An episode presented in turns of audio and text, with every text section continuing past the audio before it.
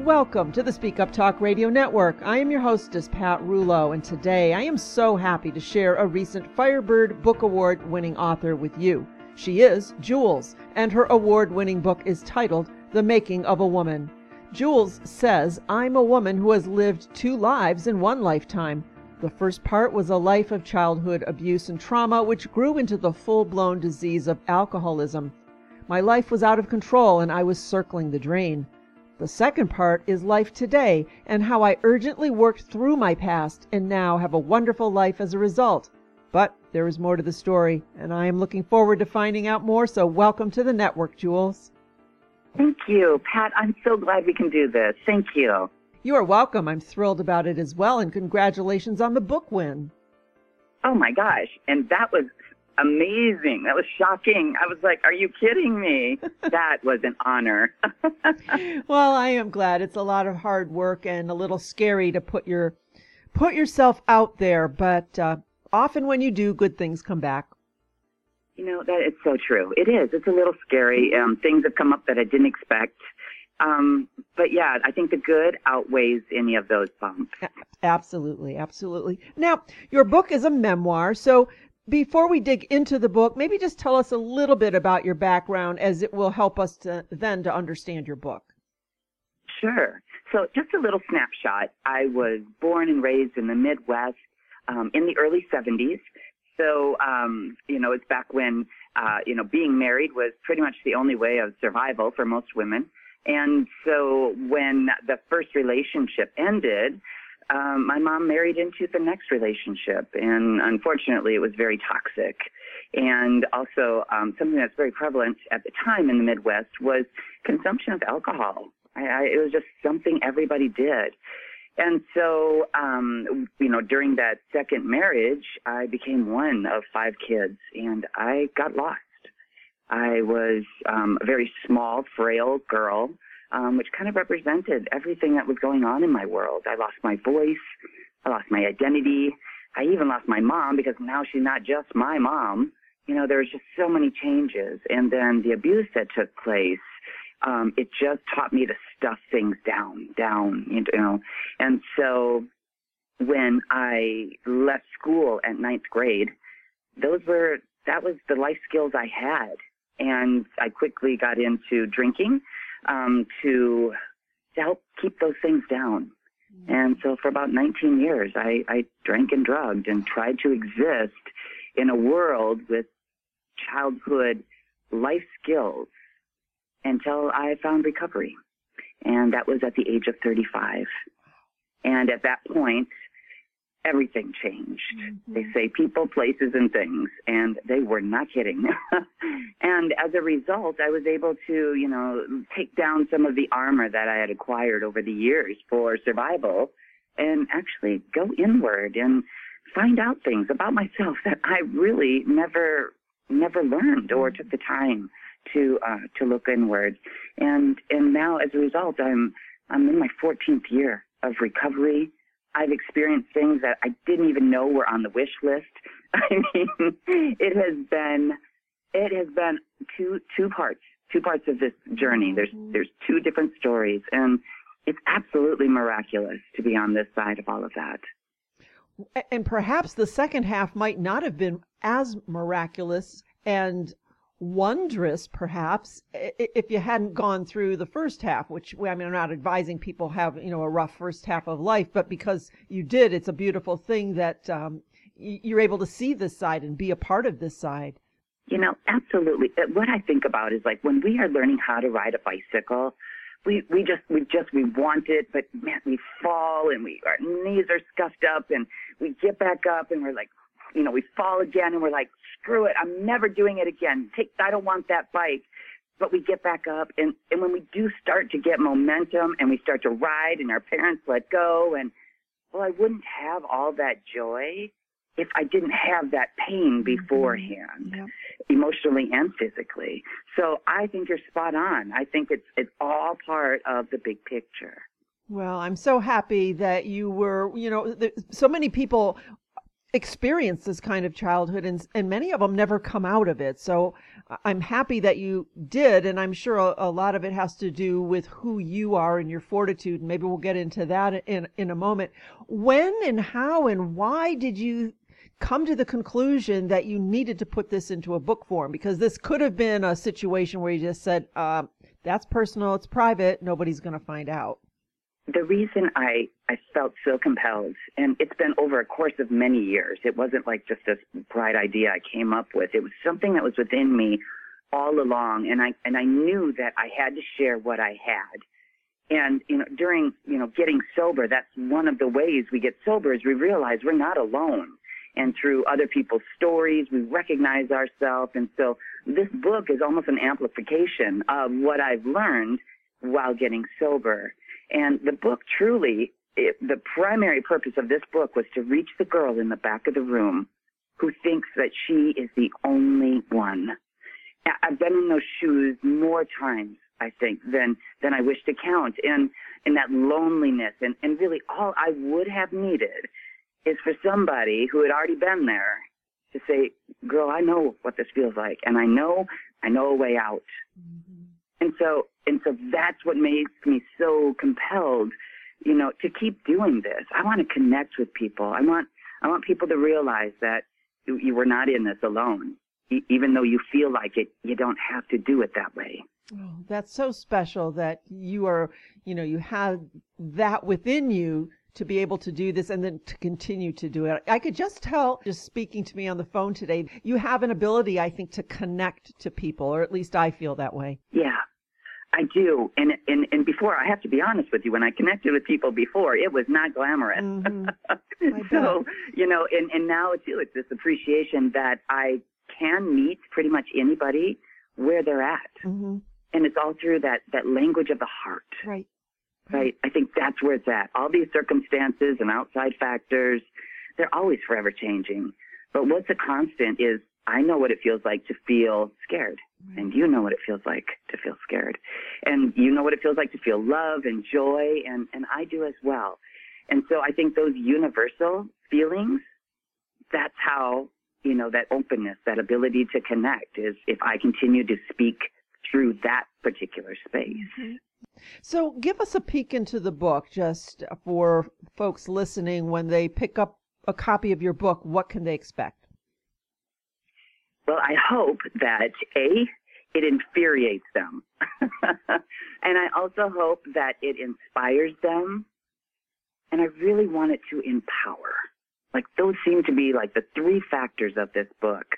You know, in the beginning, Marlene and I, as we put this book together, we started at, you know, ground zero and we we started of you know when she was born and, and stepped all the way through. And it's not necessarily a chronological uh, book of order.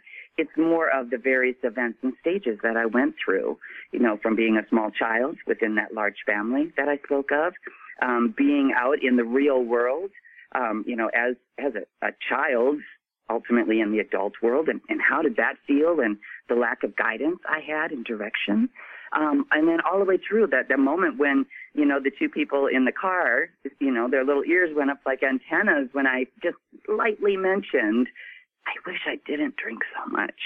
Mm-hmm. And that pivotal point of when those two women took me into the rooms of recovery.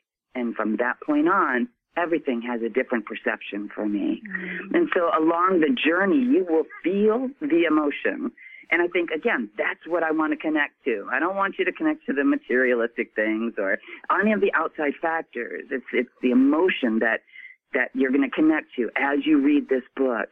And then you get to the end and then you actually get to meet my husband. And it's just like this, oh my gosh, it's so exciting. so it's definitely going to be a book of, of emotional reaction. it truly, truly is. And that's the beauty of it. You definitely will feel when you read this book. You mentioned Marlena. So did you do an oral conversation with her and then she wrote this? How did, how did the collaboration work? Well, we were still in really, you know, restricted times of COVID. Mm-hmm. And so, and she lives in another city than I do. And so what we did in the beginning of this year is we just scheduled out our one hour meeting every week on Tuesday via Zoom and I would pick up where I left off in the story. And so week by week over the over the months, we were able to put this together. That's kind of a neat process. That was a really unique process because you know, let's be fair, is that I I told my story, I've shared this.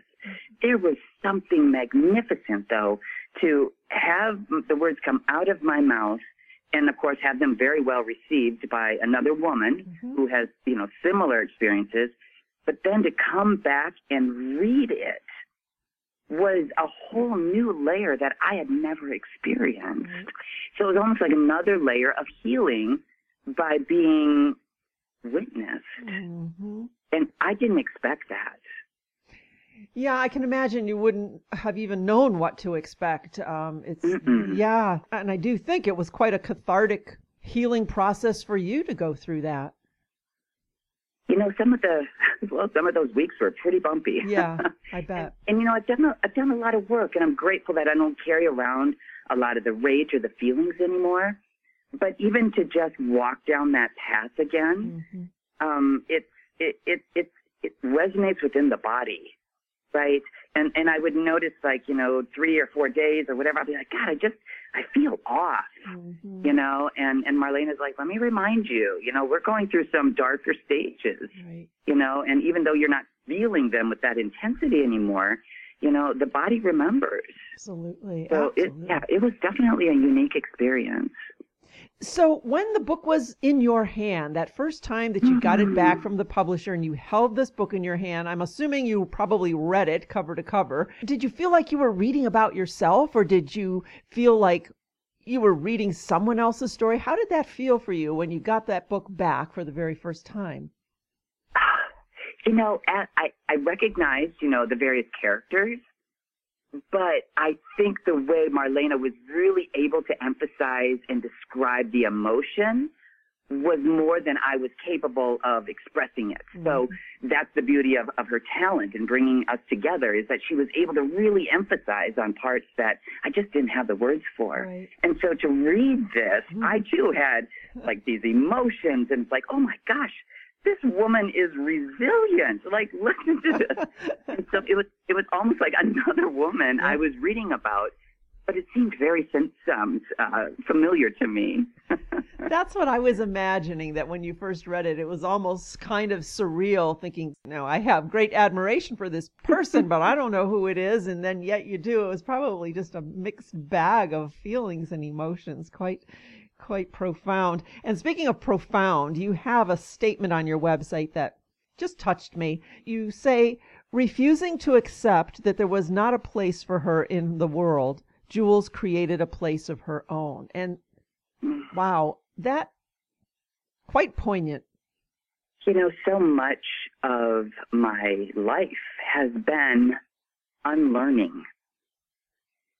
One of the mag- one of the many magnificent things of being able to hit that reset button in midlife was that I had the the uh, the atmosphere, we'll say, to really look at every nook and cranny in my life and decide if it was working for me or if it wasn't.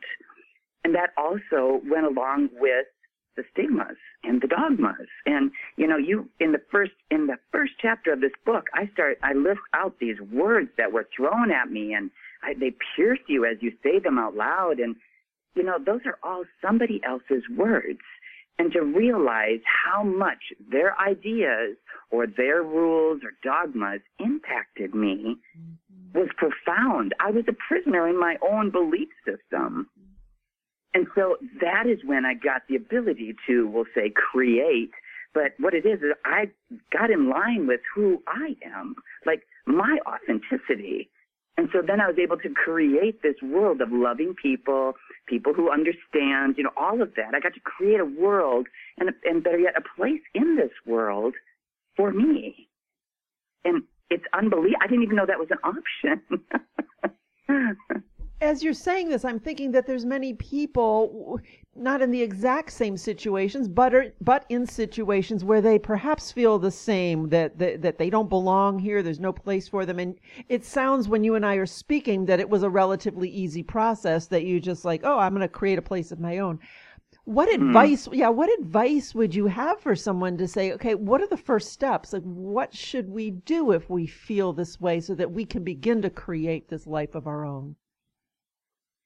You know, my experience in this has been, first off, even just recognizing it mm-hmm. is very, very, very powerful. Mm-hmm. If I can at least recognize that it is something that is not in line with me, and I say in line by saying, you know, is it, um, does it resonate with me? Or does this really feel good when I'm doing it?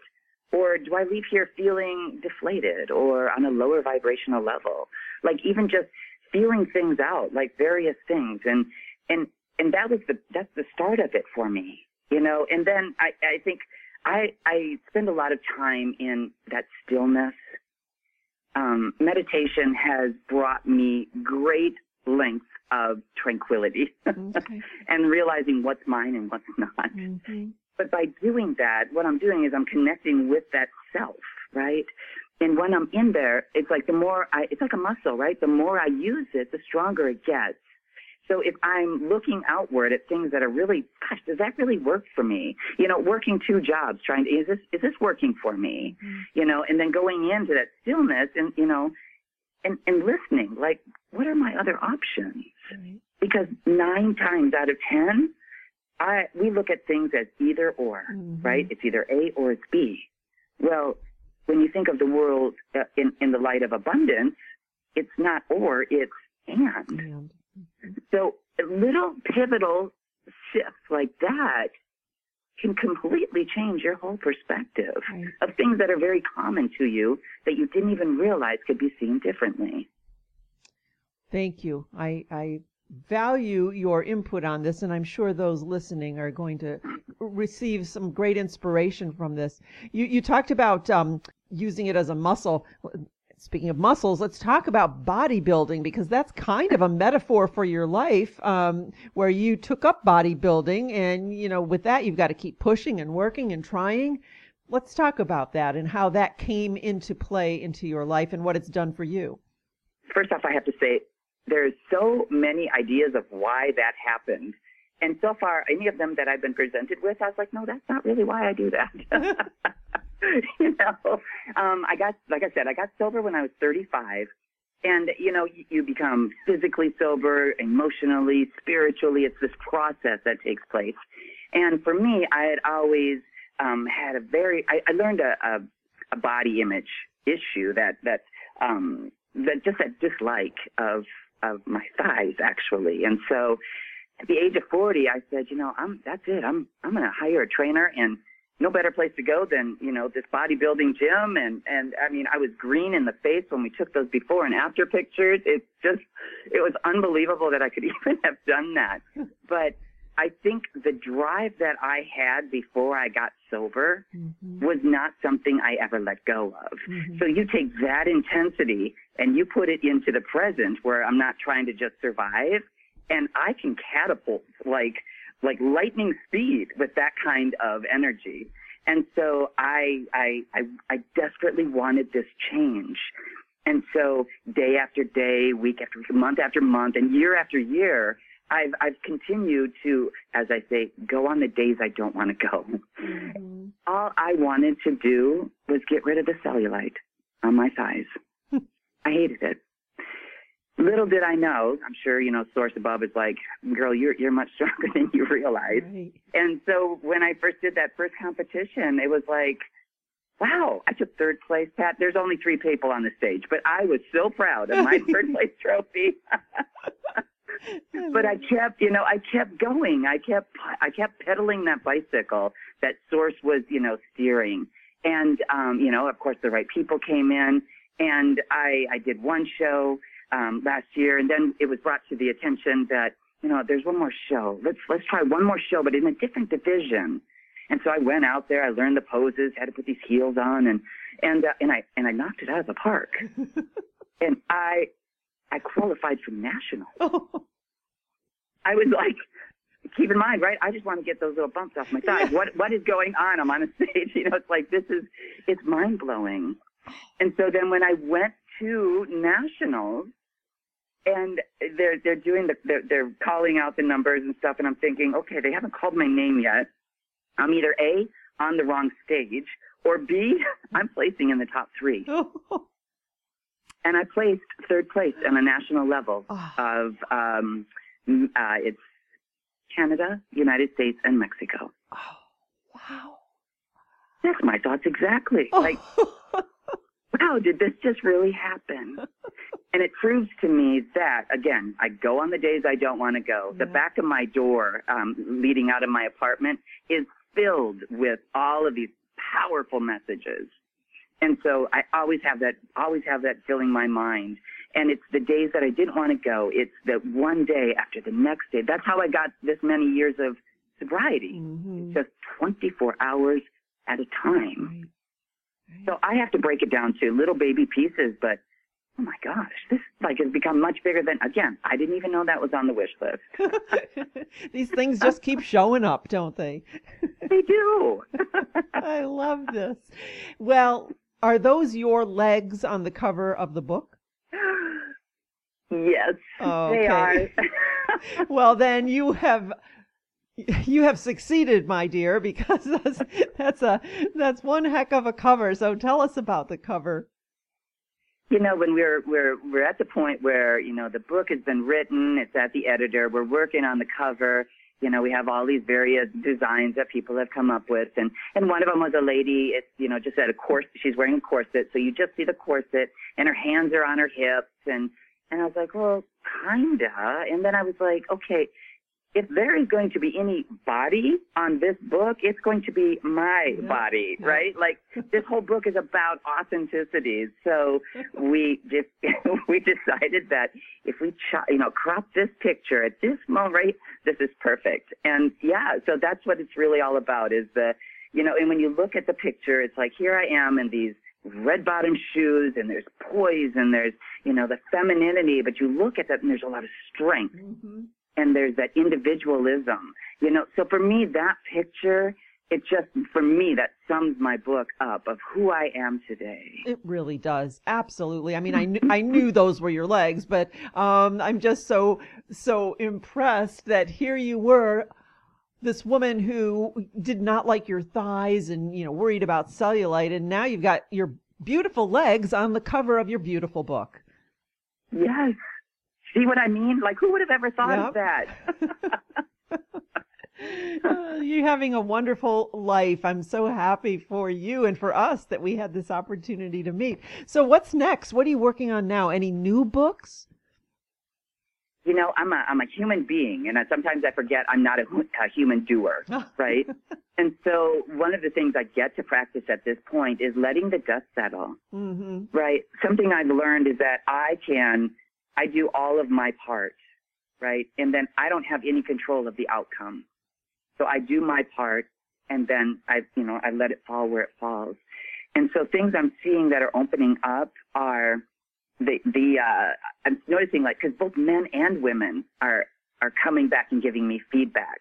Um, moms are coming back asking questions. So right now I'm seeing a lot of communication hmm a lot of communication with people who, who like just talk with the author. Like let's let's talk about this. So that's where it's where it's at right, Right now. Um, I've been fortunate enough to be able to have conversations with podcasters um, pretty much all over the world. That's been exciting. And, and and you know we're looking at doing guest speaking and you know once things continue to open up and really getting out there and and just talking. Let's just talk about this. Right. So that's what I'm seeing. It's on the forefront here. But I, again, could be completely offline and have no idea where we're going. You'll probably have a poetry book published, you know, next year, right? you know, I, you're right. Anything is It possible. most certainly is. Oh my gosh, so inspiring you are. Um, and I want to make sure that we're not missing anything that you wanted to talk about, anything specific that you think our listeners should know about you or that you want to share any advice or thoughts. You know, one thing that really, really, really resonated with me when I was struggling is it was brought to my attention. Um, somebody had told me, Jules, you're exactly where you're supposed to be, doing exactly what you're supposed to be doing. And just hearing that opened my heart up. Like my defenses fell a little bit and my heart opened up. And it was almost like my little person inside said, I'm doing it right. Mm-hmm. Like I'm okay. I'm not bad. I'm not fill in the blank. And now, now when I kind of get a glimpse of the full picture, it's spot on. Mm-hmm. So I, I think to, to really like look at the big picture that everything that I went through or experienced had a purpose, either for me or the people in my world. And so nothing is by mistake. The things that I endured were not by mistake. And by just seeing things in a different light like that has given me great levels of freedom, emotional freedom, but it's also allowed a lot of love. Because I don't have resentment. I, I don't have that hatred towards, say, the people in my in my journey or any of the the events that took place. It frees me of all of that. Mm-hmm. And so to know that I'm exactly where I'm supposed to be, doing exactly what I'm supposed to be doing, um, is is definitely a, a, a saying that I keep playing in my head because it's the big picture. Very empowering. Yeah, it really is. Wow. Thank you for this. Thank you for just being so open and being who you are. It's uh, it's very very refreshing. So why don't you share, if you would, um, any places folks can go to find out more about you, how they can contact you, get copies of your books, whatever you want us to know. Yeah. Well, the beautiful thing about social media is that it's all over. So um, I pretty much, the, you know, the mothership is the website, and on the website you will find everything. I've got this awesome book trailer, which is a video, which is super cool. I've never uh, seen anything like that before. So different creations like that. There's the podcast that I've been on. There's various events. We've done giveaways. Um, of course, you can purchase the book through the website. Um, but if you're on Amazon, of course, it's it's uh, it's also listed there. Um, and then also on the website, you'll see all of the different social media channels. Um, the website address is www.themakingofawoman.com. And that's, that's your go-to. You'll find anything and everything there. Absolutely will. It's a great website, themakingofawoman.com. We're speaking with Jules, and the title of her book is The Making of a Woman. This has been so oh i don't know just inspiring today and and i think you're going to give a lot of people hope and some practical ideas of how they can move in their lives and make their lives better so i thank you from the bottom of my heart pat thank you i'm so grateful to be able to have these conversations thank you